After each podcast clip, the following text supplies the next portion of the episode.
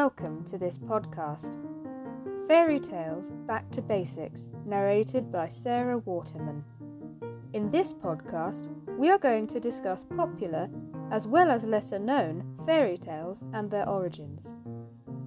You may recognize some of these stories, while others will be completely new to you. In the first part of our podcast, we will talk about the origins of our story.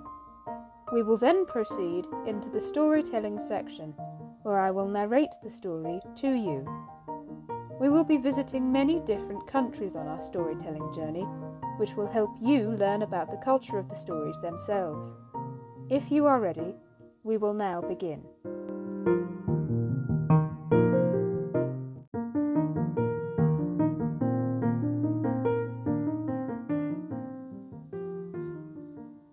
Welcome to episode 1. In the first part of our series, we will be visiting the country of Denmark to discuss the works of one of its most famous writers. Denmark is a Scandinavian country, the capital of which is Copenhagen. Its official language is Danish. Its flag is red with an off centre white cross. Its population is roughly 5 million people. One part of Denmark which is of notable significance is the town of Odense, as this was the birthplace of Hans Christian Andersen, whose work we will be discussing in the first part of our series. Hans Christian Andersen was an author of plays, novels, and poems, but is best remembered for his fairy tales, which continue to be popular around the world today. He is believed to have written around 3,000 fairy stories in total, which have been translated into 125 languages and spawned hundreds of film and television adaptations. Today, we are going to begin by looking at a few of his shorter stories, beginning with The Princess and the Pea.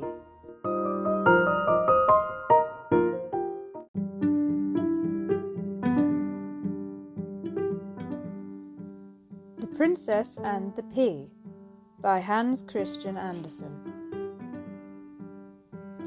Once upon a time, there lived a prince who wanted to marry a princess.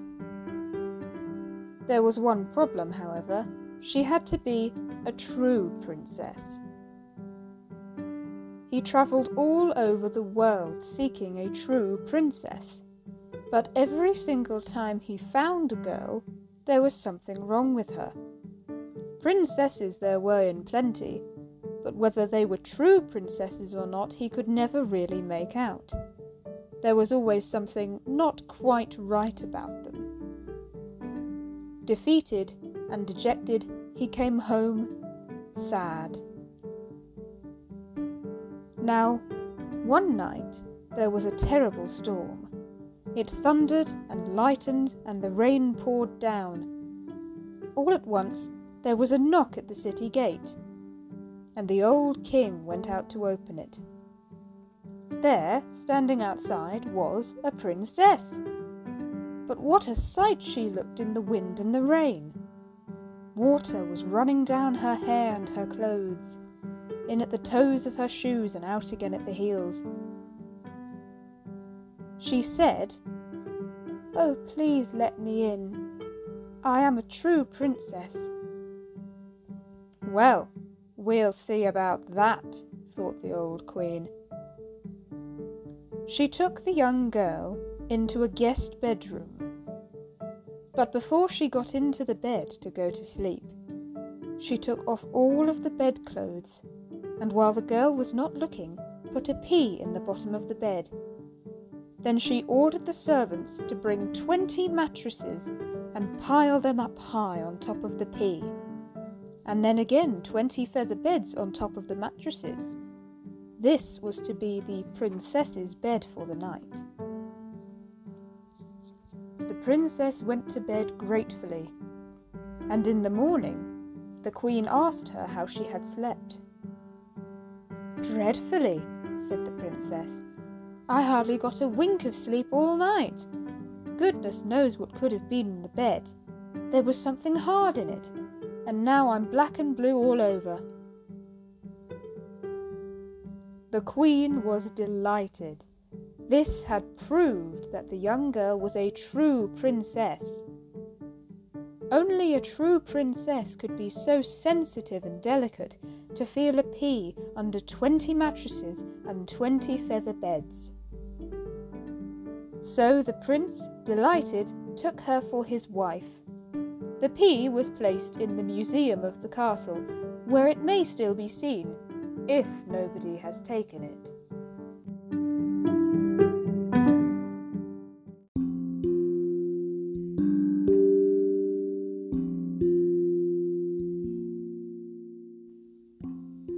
The Emperor's New Clothes by Hans Christian Andersen. Many years ago, there lived an emperor so tremendously fond of new fine clothes that he spent all his money on rigging himself out. He cared nothing for his soldiers, or for going to the theatre, or for driving in the country, unless it was to show off his new clothes. He had a robe for every hour of the day, and just as we say of a king that he is in council, so they would say of him, the emperor is in the wardrobe. In the big city where he lived, it was always lively, and every day there were many visitors. One day, two impostors came.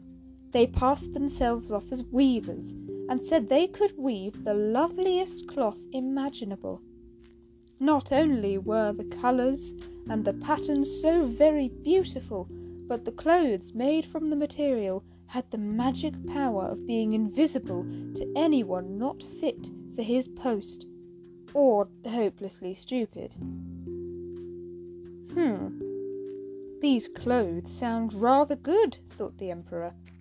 By wearing them, I could find out which of my people were unfit for their posts and should be able to tell the clever ones from the stupid. Yes, that cloth must be woven for me at once. And he paid the impostors a large sum of money in advance so that they could start work right away. Sure enough, they set up two looms and pretended to be working, though there wasn't a thing on the looms. They coolly demanded the finest silk and the richest gold thread, and stuffing this into their bags, they worked away at the empty looms till well into the night. I wonder how far they've got with that material, thought the Emperor. But he had rather a queer feeling inside him when he thought that anyone stupid or unfit for his post wouldn't be able to see it. Of course, he saw no reason to be afraid himself. Still, he thought that he would send somebody else first, just to see how things stood. The whole city had heard about the magic power of the material, and everybody was eager to see how hopeless or stupid his neighbour was. I'll send my honest old minister to the weavers, thought the Emperor. He's the best person to see what the cloth looks like, for he's a man of sense, and nobody attends to his job better than he does. So off went the worthy old minister to the room where the two impostors sat working at the empty looms. Good gracious, thought the old minister, opening his eyes wide. I can't see a thing! But he didn't say so. The two impostors said would he please come a little nearer? And didn't he think it a beautiful pattern and lovely colours? Then they pointed to the empty loom, and the poor old minister opened his eyes wider than ever. But he couldn't see anything, for there was nothing to see. Goodness me, he thought, does that mean I'm stupid? I never thought I was, and nobody must ever know it. Surely I can't be unfit for my post. No, it would never do for me to let on that I can't see the cloth. Well, have you nothing to say about it? said the one who was weaving. Oh, it's lovely, simply divine, said the old minister, peering through his spectacles. This pattern and these colours. I shall tell the Emperor I am indeed delighted with it. We are pleased to hear it, said the two weavers, and they named the colours and the singular pattern. The old minister listened carefully so as to be able to repeat the names when he got back to the emperor, which he did. The impostors now asked for more money and more silk and gold thread, saying they wanted it for weaving. It all went into their own pockets, not a thread was put on the loom, and they went on weaving at the empty loom as before. Soon the emperor sent another trusted official to see how the weaving was getting on, and if the cloth would soon be ready. The same thing happened to him as to the minister. He looked and looked, but as there was nothing there but the empty looms, he couldn't see anything.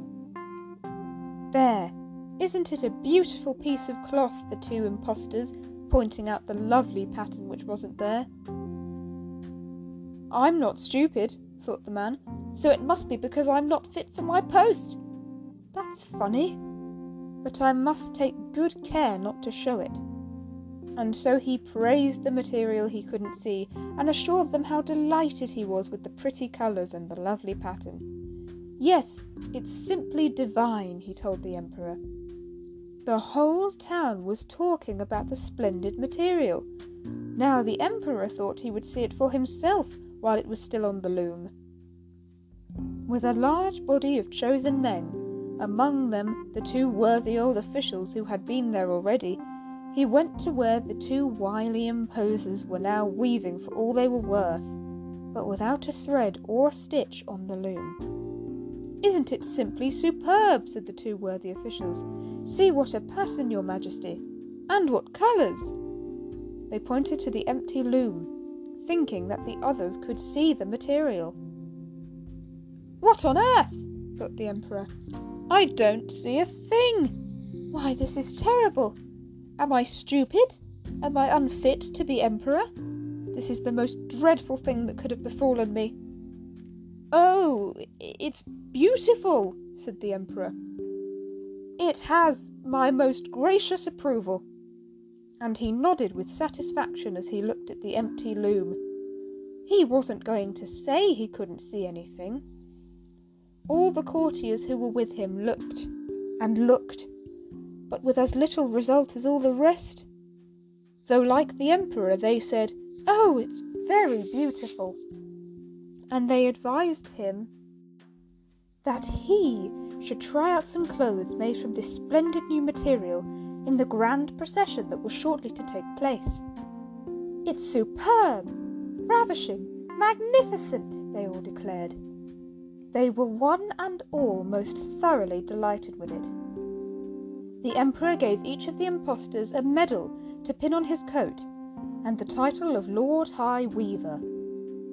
Before the morning of the procession, the impostors sat up all night with over sixteen candles burning. People could see they were busy finishing the Emperor's new clothes. They pretended to take cloth off of the loom, they clipped at the air with their great scissors, they sewed with needles that weren't threaded, and then at last they said there! Now the clothes are ready. The Emperor and his chief gentleman in waiting went there in person, and each of the weavers raised his arm as though holding something, and said, Here, you have the breeches. Here's the coat. Here's the cloak. And so they went on. They're light as gossamer. You wouldn't think you had anything on. That's the beauty of them. Yes, indeed, said all the gentlemen in waiting. But they couldn't see anything, for there wasn't anything to see. If it would graciously please your Imperial Majesty to take off your clothes, said the impostors, we will help you on with the new ones here, in front of the mirror. The Emperor took off all his clothes, and the impostors pretended to help him on with each of the new garments they were supposed to have made. Then they put their hands round his waist as if they were fastening something round. That was the train. And the Emperor turned and twisted in front of the mirror. How becoming they are! What a beautiful fit! All of them cried. What a pattern! What colours! What sumptuous robes they are! The canopy is to be carried over your majesty in the procession. It's waiting outside, said the master of ceremonies. Very well, I'm ready, said the Emperor. Isn't it a good fit? And he turned round once more in front of the mirror, pretending to be really looking at himself in his finery. The chamberlains, who were to bear the train, fumbled about the floor as if they were picking the train up. They walked along, holding their hands in the air, not daring to let on that they couldn't see anything. So off marched the Emperor in the procession under the beautiful canopy, and everybody in the street and at the windows cried, Aren't the Emperor's new clothes wonderful? What a lovely train he has to his robe! What a splendid fit! Nobody would let on that they couldn't see anything because then they would have been unfit for their job or very stupid. Never had the Emperor's clothes been such a success. But he hasn't got anything on, cried a little child. Dear me, listen to what the pretty innocent says, cried its father, and it was whispered from man to man what the child had said. He hasn't got anything on, says a little child. He hasn't got anything on. Why, but he hasn't got anything on, they all shouted at last, and the Emperor winced, for he felt they were right. But he thought to himself, I must go through with the procession now, and he drew himself up more proudly than ever, while the chamberlains walked behind him, bearing the train that was never there.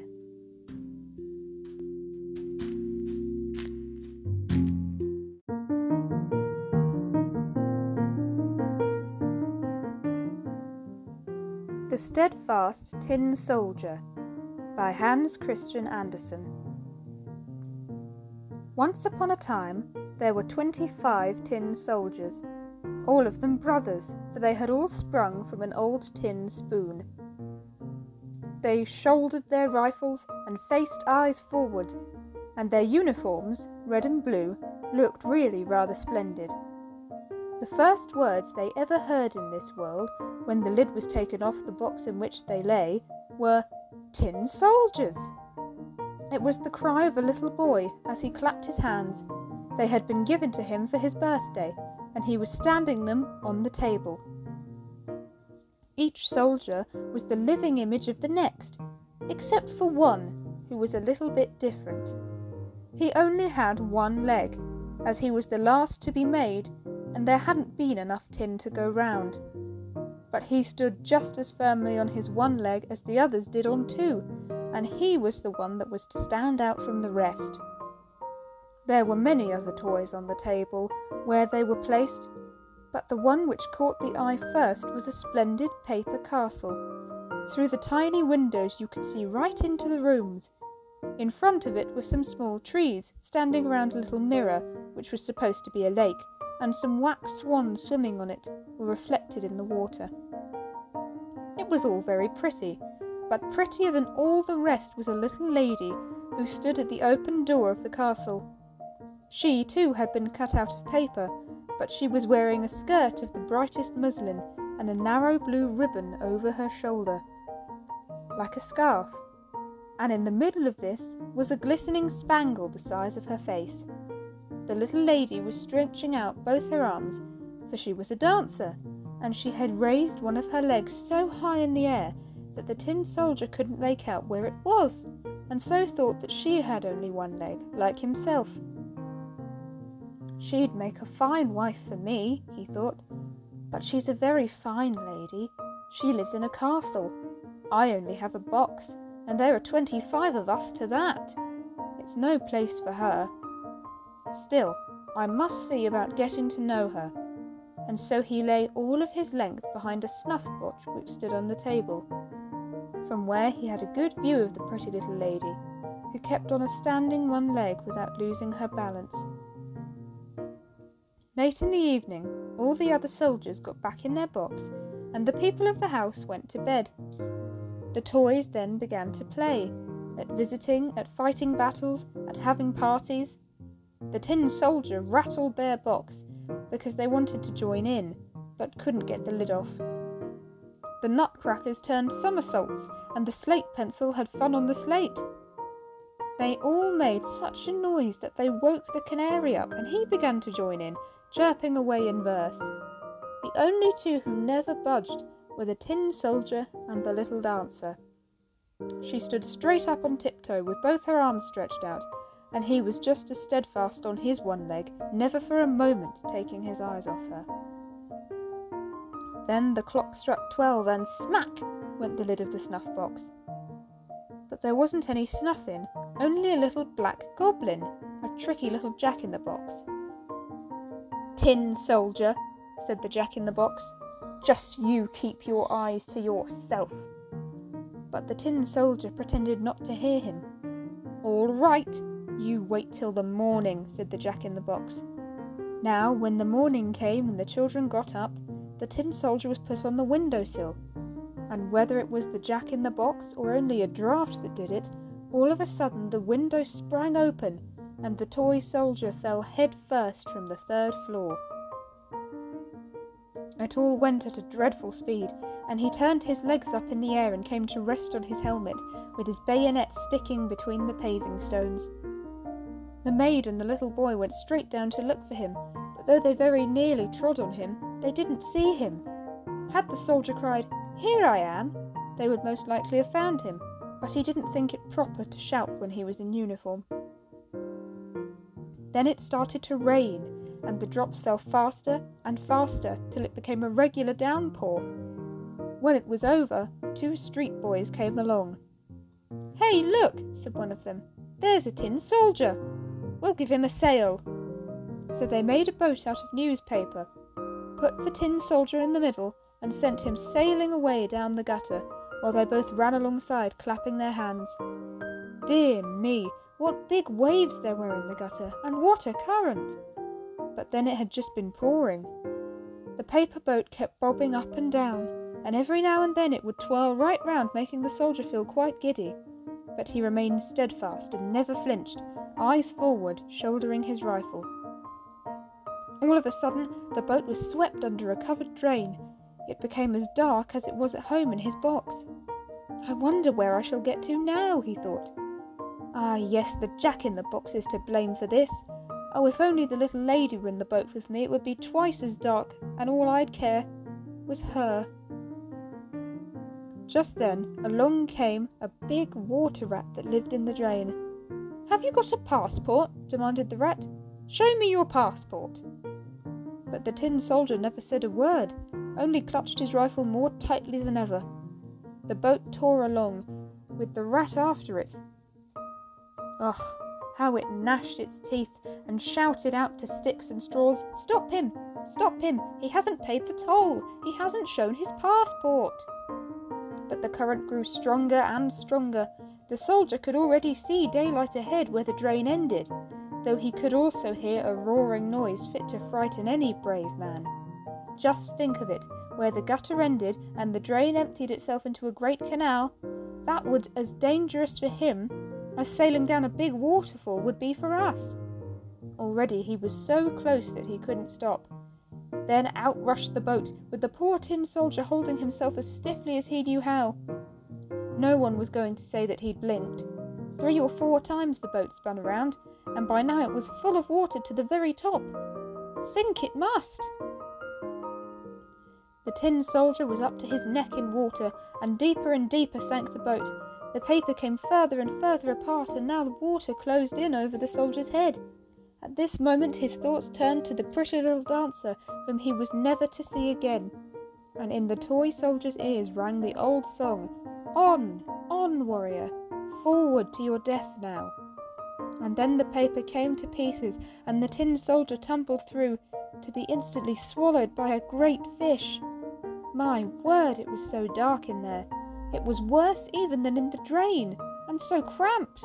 But the tin soldier remained steadfast, lying full length, shouldering his rifle. The fish dashed about, making the most horrible twists and turns, but then at last it lay perfectly still, and all at once it was as if a flash of lightning had passed through it. The light shone quite brightly, and suddenly there was a cry of Tin soldier! The fish had been caught, taken to market, sold, and brought into the kitchen, where the maid had cut it open with a big knife. She picked the soldier up by the waist with her finger and thumb and took him into the sitting room, where everybody was eager to see this remarkable man who had been travelling about inside a fish.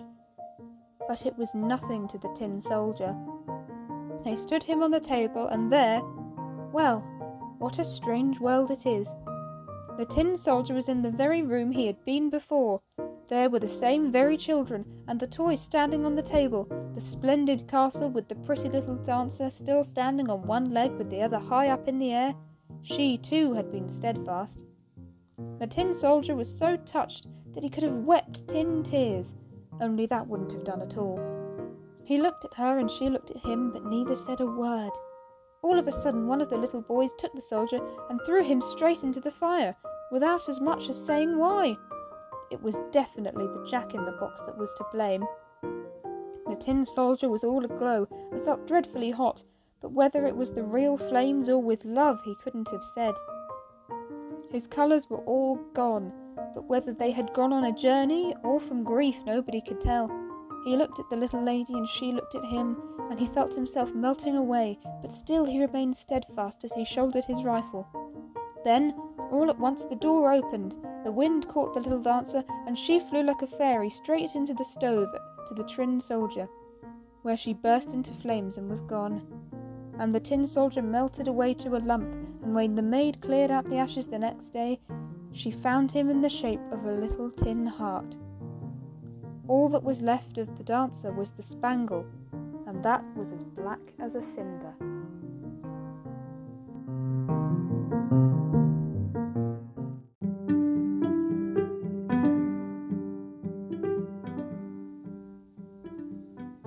Thank you for listening. We hope you have enjoyed this episode.